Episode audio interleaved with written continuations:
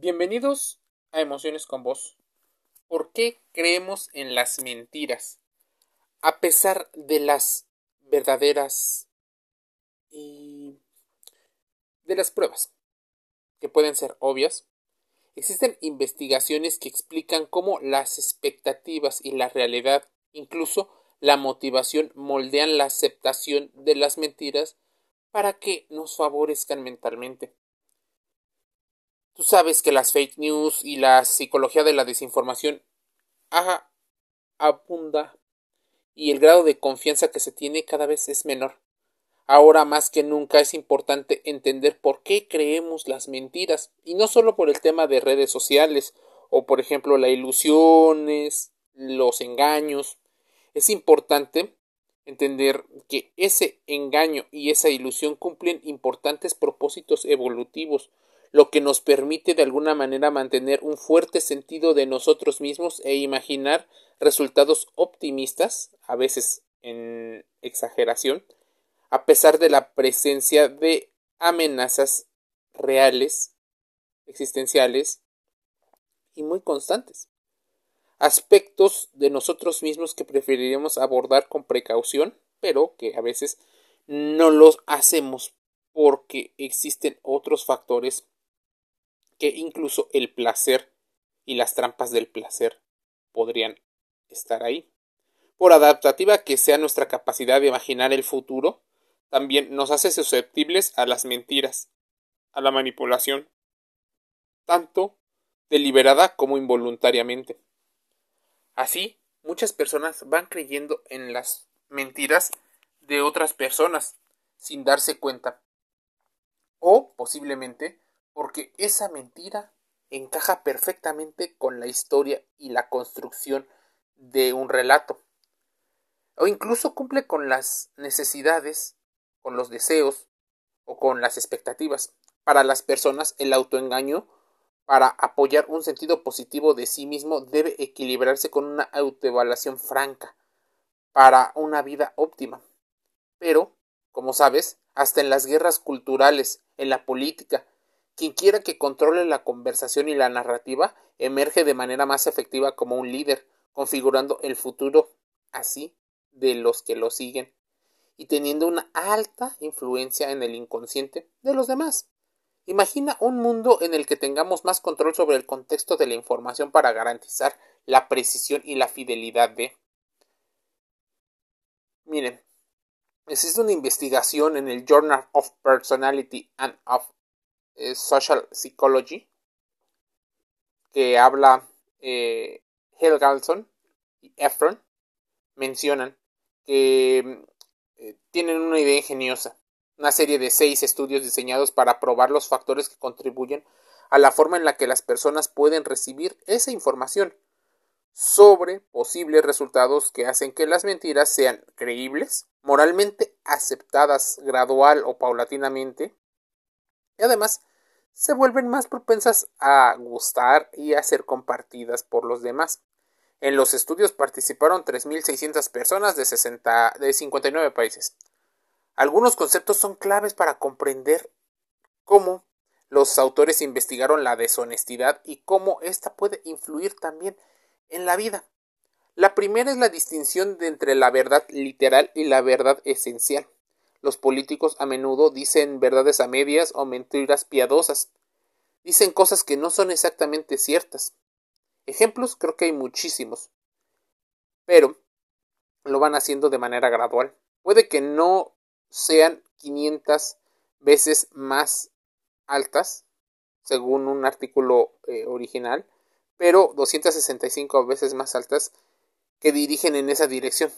La esencia es verdad o medio verdadera, lo suficientemente cerca como para captar el sentido de la misma. Esto funciona porque muchas de nuestras decisiones se basan en conjeturas basadas en la experiencia y en la probabilidad, incluso hasta en lo que nos pasó o hemos escuchado o un familiar ha tenido. Para propósitos evolutivos, errar en el lado de la creencia puede salvar incluso hasta la vida, aunque no siempre llega a ser así caemos en nuestras propias trampas. El concepto de prefácticos, información antes de que se conozcan los hechos, es clave. Los prefácticos son ideas que influyen en la forma en la que interpretamos el valor de la verdad, lo que escuchamos en función de las expectativas. En otras palabras, si pensamos que algo será cierto más adelante, esta percepción prefactual puede cambiar lo que creemos hoy. Si creemos que es probable que los salarios de los CIOs aumenten, este prefacio puede influir en que sí creamos que la mentira literal cambia la esencia percibida de lo que significa. A ver, ¿por qué los prefacios determinan si creemos en las mentiras y si las eh, usamos o condenamos? La capacidad de simulación mental nos da una capacidad de imaginar diferentes posibilidades y la posibilidad, la flexibilidad incluso moral para intentar adaptarnos. Además, el sesgo de confirmación juega un papel importante. Tendemos a buscar información que respalde lo que sospechamos y descartamos lo que contradice lo que queremos o no queremos. Ahora, si todo esto gira en torno a investigaciones, bueno, ¿cuáles son esos seis puntos clave? El efecto prefáctico básico, también la determinación ética, la, verosimilitud y la viveza, el razonamiento motivado, los contrafácticos y también las implicaciones trascendentales que se pueden llegar a hacer. Pero las noticias falsas, las teorías de conspiración, ¿cuántas veces hemos creído en las mentiras y ya no significa solo que la otra persona esté dando su discurso o mandando una comunicación, sino también la capacidad que tengas tú o que vayas desarrollando tú de anticiparte a las situaciones, o sea, tener información que te sirva para tomar decisiones cuando éste llegue inevitablemente. Por eso es importante la inteligencia emocional. Por eso es importante este podcast.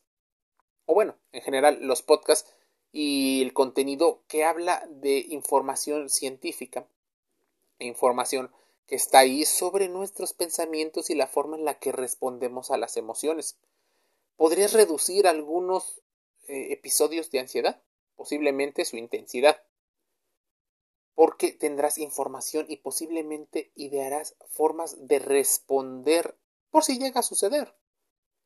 Formas en las que te puedes adaptar más rápido porque hay cosas que van a suceder. Posiblemente las traiciones, las mentiras, posiblemente el duelo y la muerte de alguien eh, que es muy querido, la pérdida tal vez de un trabajo, la mala calificación, las críticas a los demás. Es algo que constantemente vive el humano. La información falsa puede ser nociva para la salud, pero también nos gustaría que estén de acuerdo con nosotros. Tú sabes que el principio de familiaridad y de fluencia es importante. Siguiendo las investigaciones de Swartz y sus colaboradores, decía que había cuatro razones por las cuales creemos en las mentiras. La primera razón es justo la familiaridad y la fluencia. La idea es muy sencilla. En la medida en que estamos constantemente expuestos a algo, una idea, nos familiarizamos con ella y se vuelve mucho más fácil recuperarla de la memoria. La fluencia. El problema con eso es que las cosas que no nos son familiares y que rápidamente no nos acordamos de ellas son las que más fácilmente creemos que son ciertas. Así se vive, eh, por ejemplo, a constatar que lo dicho por el señor Goebbels, Joseph Goebbels, de una mentira dicha mil veces se convierte en verdad. Aunque Tú sabes que Goebbels estuvo por ahí de 1942 y incluso tiene un libro relacionado con la publicidad y el marketing, el cual nadie quiere admitir que utiliza para entender parte de los procesos mentales. La fuerza de la familiaridad es tan grande que incluso puede superar las advertencias sobre la veracidad de la información. Incluso te radicalizas porque no coincide con lo que tú dices o con lo que ahora tú crees que es probable o improbable, cierto o imposible. Alguna de esa información ya la habíamos leído, ya la habíamos escuchado antes. El conocimiento no protege contra la familiaridad y la afluencia. Entonces los cuatro puntos podrían ser los sentimientos y por supuesto la relación que tiene con las emociones. También la credibilidad y la confianza. Así nos gustan las historias. Contar historias es un rasgo humano probablemente porque nuestra vida social es sumamente compleja, lo cual necesita herramientas y es necesario tener esas herramientas de aprendizaje de las relaciones sociales. Estas susceptibilidades para influenciar de las narrativas puede llevar a tener una veracidad o no. Es más, existe un negocio de la veracidad en muchas industrias. Así es, así como lo escuchas, el negocio de ser confiable. ¿Te preguntaste en algún momento por qué los estafadores, los ladrones, incluso los narcisistas llegan a tener un gran éxito? Bueno, esa es una de las tantas razones por las cuales lo llega a tener. Así que una parte es el contexto sociocultural, político, económico, tecnológico. También debemos entender las etapas vitales en las cuales diversos actores se encuentran. La otra es los rasgos de personalidad que tienen los individuos involucrados en un proceso. Si le sumamos los medios de comunicación, le sumamos las influencias y los referentes, tal vez Em, arbitrariamente puestos ahí.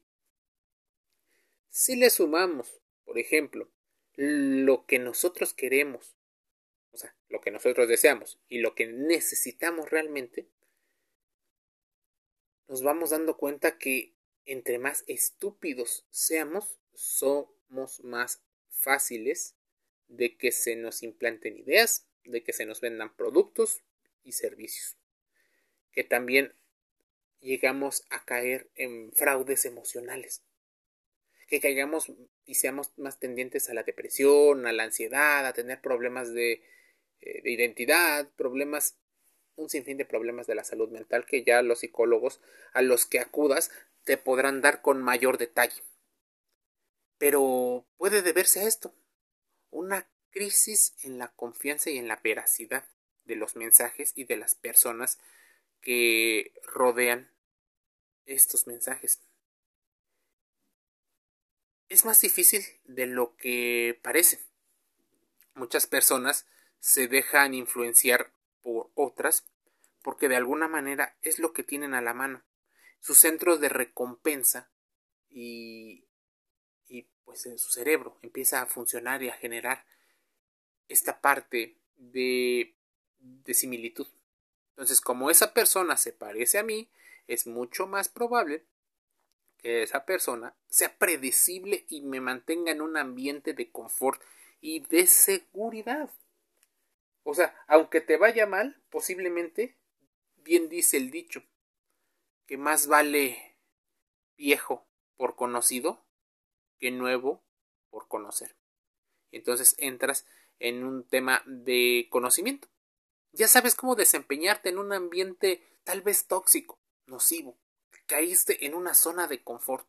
Por eso para muchos es muy valiente romper o ir gradualmente rompiendo con esta eh, inflexibilidad de pensamiento, con estos malos tratos. Tal vez estás tan acostumbrado a que te maltraten emocionalmente que no alcanzas a distinguir unos tratos diferentes. Es más, tal vez te parecen aburridos, tal vez te parecen mentirosos, tendenciosos o prepotentes. Pero tal vez debes de hacer una reflexión. ¿Por qué nos gustan las mentiras? Las mentiras son fáciles de colocar y de creer porque al carecer de matices se entienden a la primera, suscitan una fuerte respuesta emocional, una respuesta radical y la refuerzan con frecuencia estereotipos, prejuicios y creencias propias. Cuando la gente empieza a hacer una evaluación de los conceptos, inmediatamente saldrá una parte de la verdad. Cuando alguien te hable de emociones, que te hable también de argumentos. Por ejemplo, ¿qué es el amor propio y cómo se diferencia de la autoestima? si cada quien empieza a hablar, decía Michel Foucault, sobre el lenguaje, pues ahí sabrás que somos parte y que el mensaje dice muchísimo de cómo somos. Pero a veces no le prestamos atención a aquello que nos dicen y cómo nos lo dicen, sino más bien lo que queremos escuchar. Estamos tan centrados y tal vez somos tan hedonistas que queremos una respuesta. Queremos ser recompensados por esa respuesta. Recompensados, tal cual, como si solo fuéramos una especie de animales primitivos, en lugar de reflexionar, tener un autocontrol en la respuesta emocional. Sí, claro, casi nadie nos enseña y va a ser más fácil para los grupos de poder, incluso hasta para los padres, controlar a los hijos, pero los hacen inútiles en la adaptación de las relaciones sociales que van a tener que afrontar probablemente muy a muy temprana edad. ¿Quieres saber más? Emociones con vos. Suscríbete gratis. Están los podcasts en YouTube, en Amazon Music Audible, iHeartRadio, eh, iTunes, eh, estamos en Spotify y otros canales. Así pon emociones con voz, con V y con Z. Escucha nuestro contenido. Nos escuchamos, leemos y vemos el día de mañana.